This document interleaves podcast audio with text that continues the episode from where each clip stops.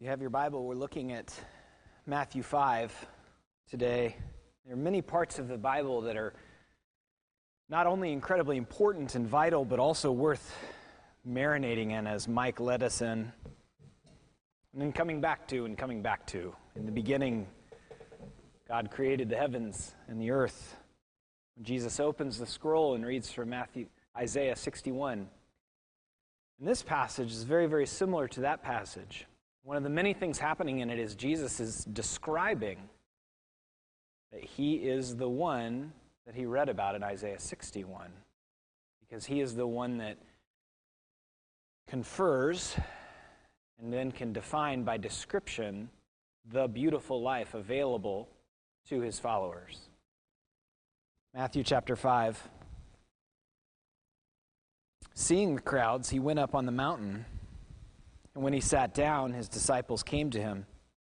And he opened his mouth and taught them, saying, Blessed are the poor in spirit, for theirs is the kingdom of heaven.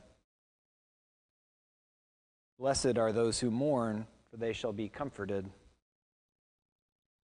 Blessed are the meek, for they shall inherit the earth. Blessed are those who hunger and thirst for righteousness, for they shall be satisfied. Blessed are the merciful, for they shall obtain mercy, receive mercy. Blessed are the pure in heart, for they shall see God. Blessed are the peacemakers, for they shall be called sons of God. Blessed are those who are persecuted for righteousness' sake, for theirs is the kingdom of heaven. Blessed are you when others revile you and persecute, persecute you and utter all kinds of evil against you falsely on my account. Rejoice and be glad, for your reward is great in heaven. For so they persecuted the prophets who were before you.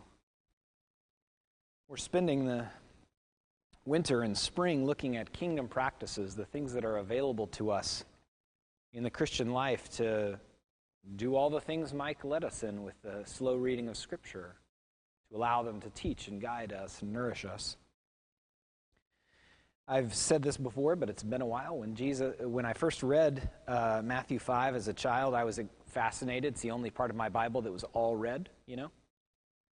And I thought these were the attitudes I was supposed to be. Um, as I continue to study the scriptures, and I learned this many years ago, but Jesus never tells us to be an attitude, He offers to us Himself. And then He describes what the Holy Spirit does in us, these beautiful ways of being in the world. The Beatitudes are not a kingdom practice but they are what the kingdom practices allow us to enjoy in the, even in this world where disease and sin and death and irreconciled relationships continue to abound. Jesus said, Blessed are the poor in spirit. Those are those who know their need and that it's met, which creates in them a calmness. And I know none of us is always calm, but when we enjoy the kingdom practices, purchase the uh, kingdom practices of God after being gripped by his great love for us, the fact that we knew our poor in spiritness because the Holy Spirit taught it to us, and then have learned to sit in it, creates calm.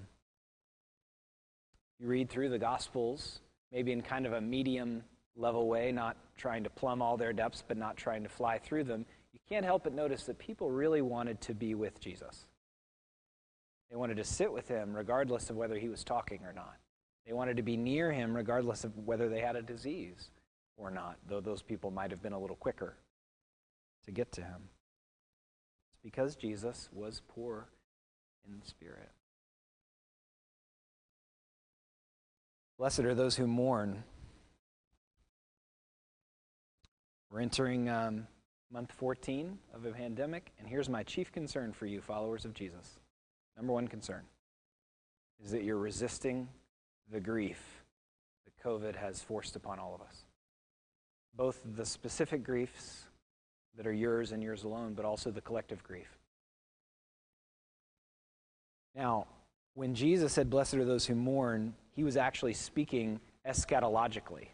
That's the theological term for the end time. So he's talking about the additional mourning available to Christians because we know that sin and death will wear out. And so there's an additional layer, at least, if not more, to our grief. But the reality is that we have opportunities to grieve today. My uh, mom's mom passed away a few weeks ago. When I was in college, she knitted me a pair of mittens. And some of you know I'm uh, missing part of a finger. And the mittens that she made for me were custom made in the colors of my college, and only I could wear them. I used to give them to other people and say, try them on, and they wouldn't fit. And the reason I'm telling you that story is that's one of the ways that we grieve, is we tell the stories. Yesterday, one of my um, professors in seminary died. He was a professor of church history, and I had heard from older, wiser students than me that if he was on campus, because he was retired when I was in seminary in the early 2000s, late, uh, how do you say that, 07 to 09. If he comes on campus again, you need to take one of his courses because he's a kind and good man and an excellent scholar. So I did. And about a month into the semester, I was diagnosed with cancer. This man had been treated for cancer for over 20 years while he was teaching the class. In fact, he shared with me he had become so healthy they would be able to operate on his heart. And then he would return to his cancer treatments. I turned in my uh, final for him when I was in the hospital for my second surgery. And he emailed back in less than a minute and said, A plus. And friends, this was not A plus work.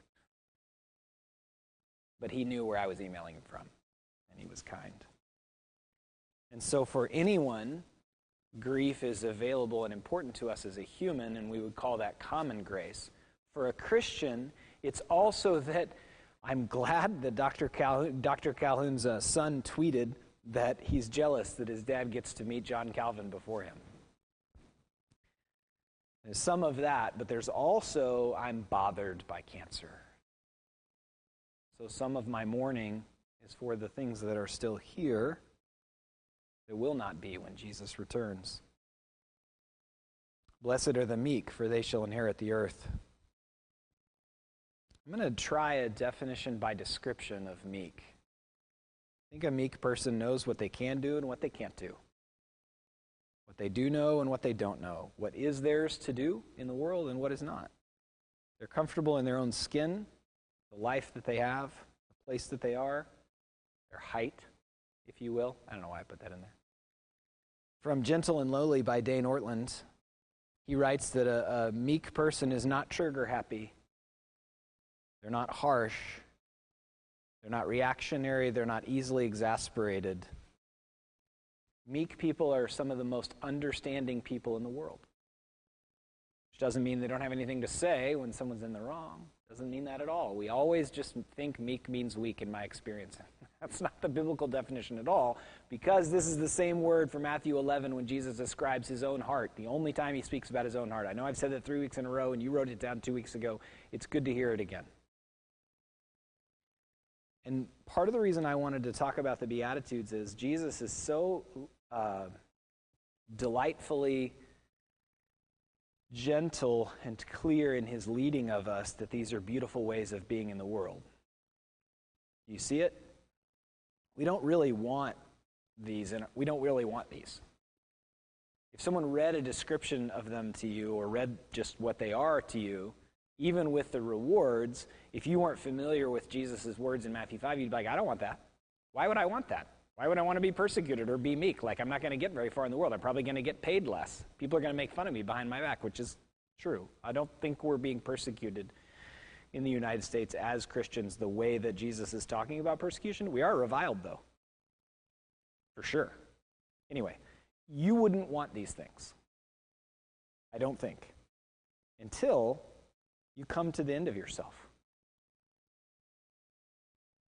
And then take what the Holy Spirit has for you. And what He has for you is Himself.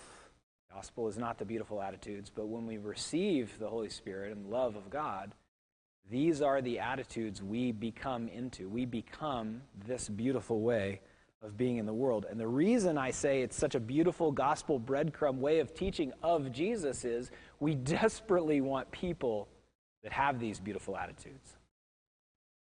Liam, my iPad's not working. It's not you, it's me. So do your best.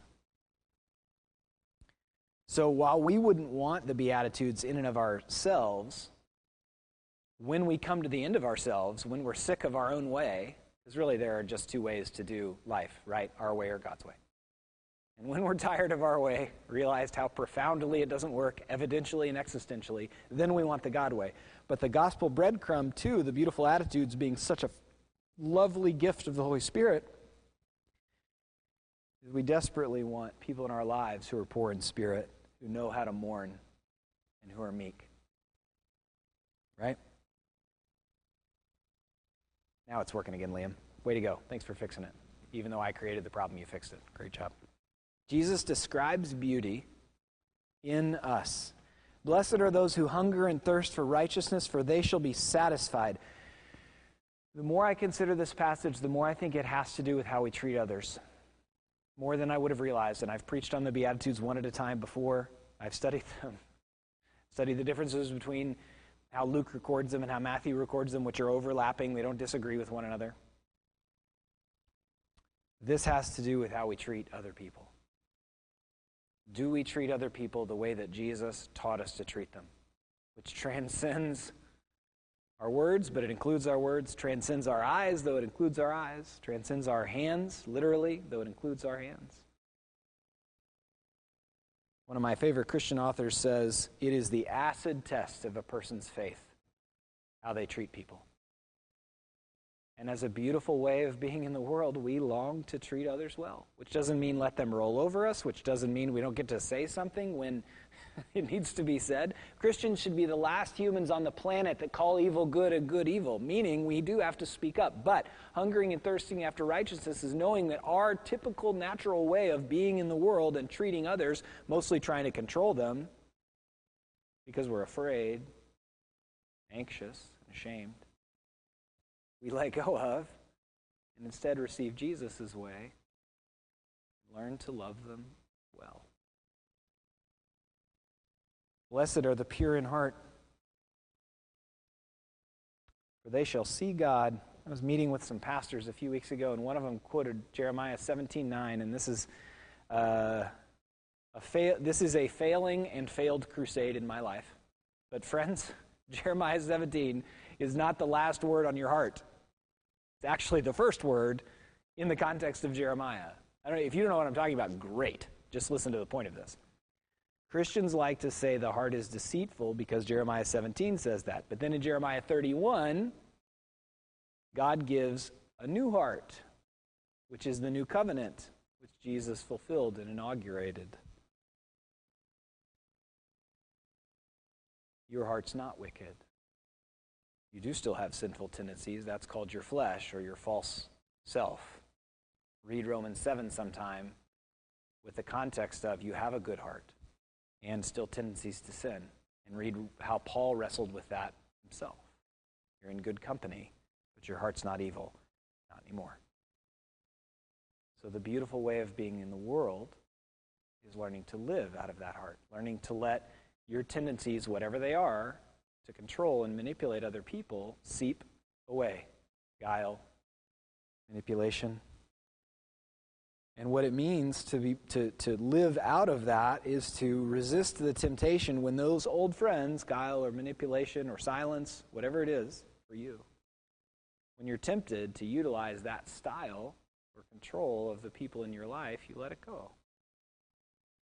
Or repent if you utilized it for a day or a week or a month.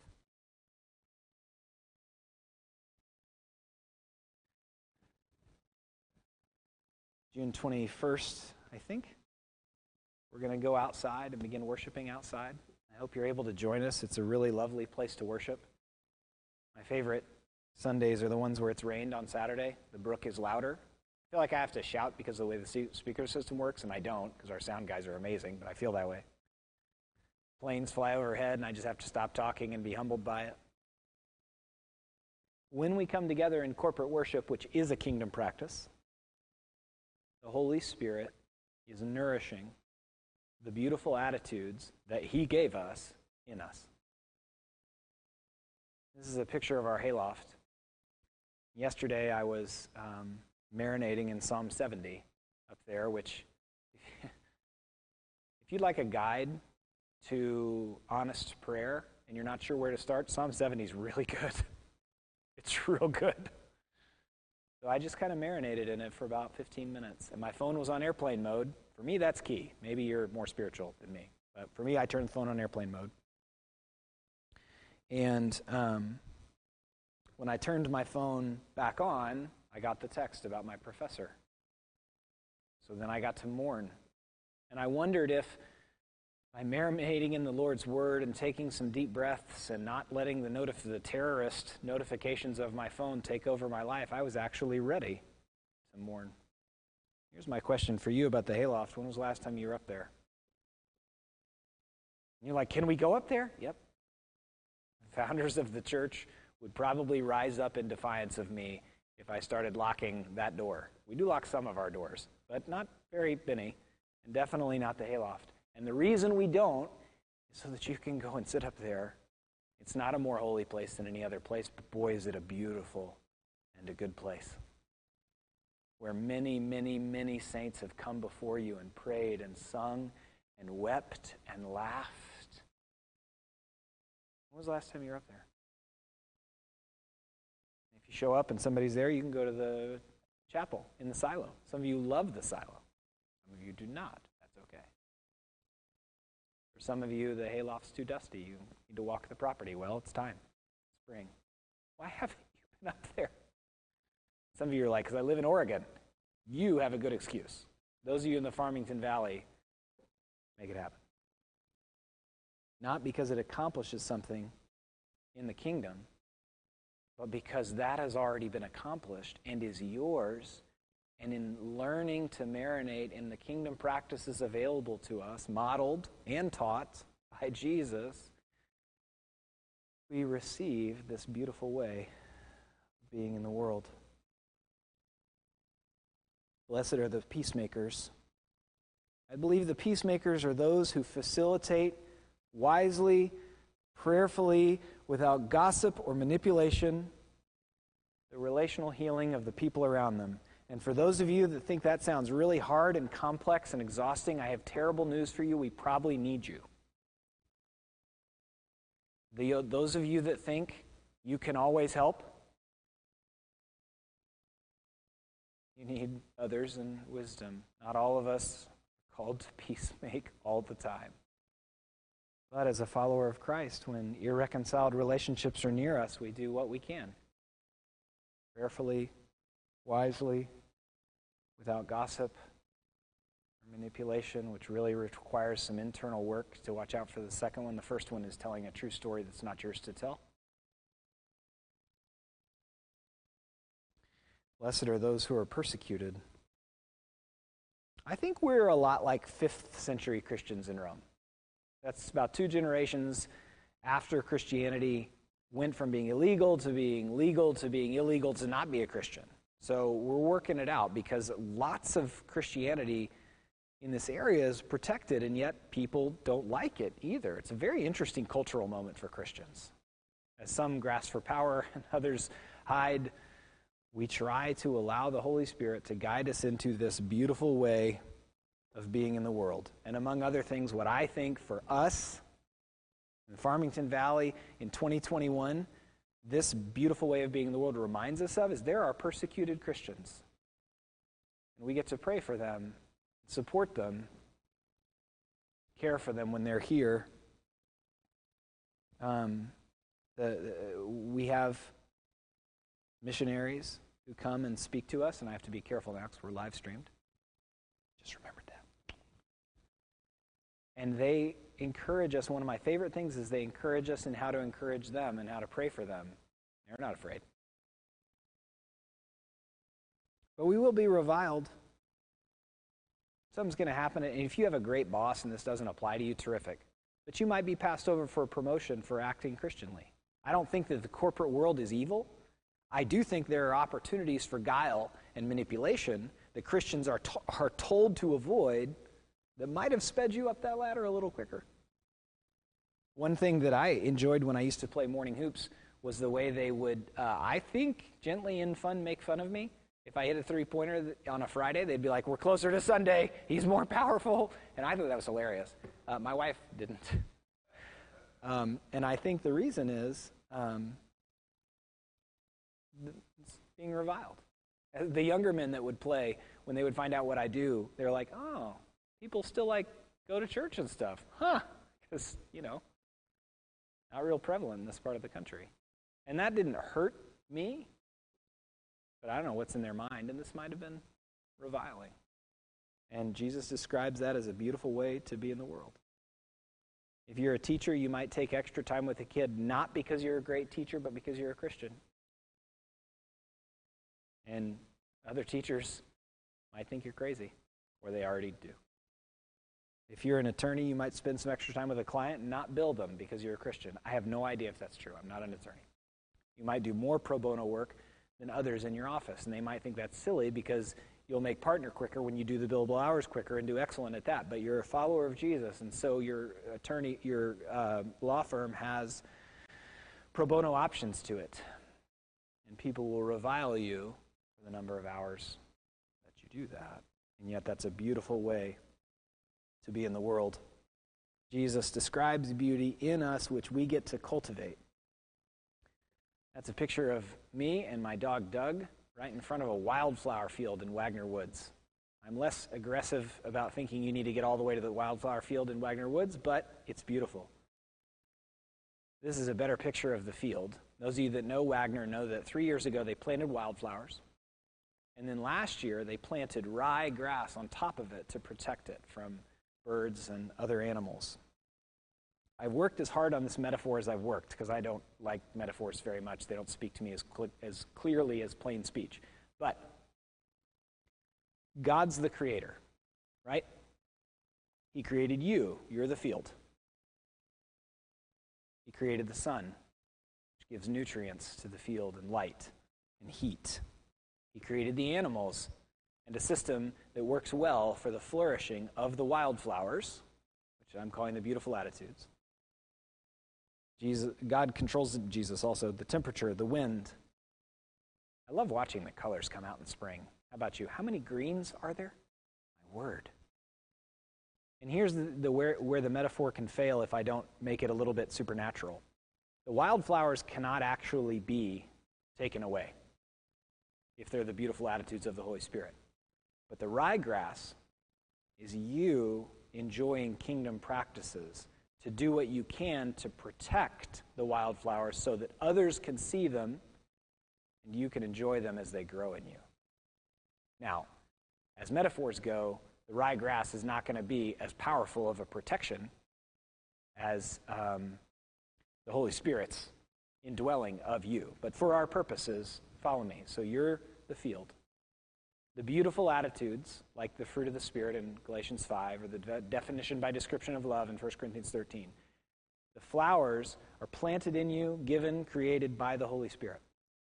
You put the ryegrass on top so that others might more quickly enjoy the beautiful attitudes that are growing in you right now, and that you might enjoy it also, and that God might be glorified by them. Make sense? So, whatever the kingdom practices are in your life prayer, corporate worship, spiritual conversation what they are to do is interconnect your very being with what the Holy Spirit is doing in you. Like, what is the Holy Spirit doing in you? The Holy Spirit in you is creating these beautiful attitudes that we wouldn't naturally want, but they are what the world needs and even what we need. Blessed are the poor in spirit, for theirs is the kingdom of heaven. Blessed are those who mourn, for they shall be comforted. Blessed are the meek, for they shall inherit the earth. Blessed are those who hunger and thirst for righteousness, for they shall be satisfied. Blessed are the merciful, for they shall receive mercy. Blessed are the pure in heart, for they shall see God. Blessed are the peacemakers, for they shall be called sons of God. Blessed are those who are persecuted for righteousness' sake, for theirs is the kingdom of heaven. Blessed are you when others revile you and persecute you and utter all kinds of evil against you falsely on my account. Rejoice and be glad, for your reward is great in heaven, for so they persecuted the prophets who were before you. Would you pray with me? Jesus, we praise and thank you that you came to bind up the brokenhearted. Described in Isaiah 61 in the ways that you now describe us here in Matthew 5. Holy Spirit, as you indwell us and guide us to reflect you more and more clearly to ourselves and the world, we ask that we would know that we are glorifying you as we are gripped by this beautiful way, these beautiful ways of being in the world. Father, we praise and thank you for the kingdom that you offer to us, that we receive by faith because of the work of Christ, and is ours now and forever because of the Holy Spirit. Amen.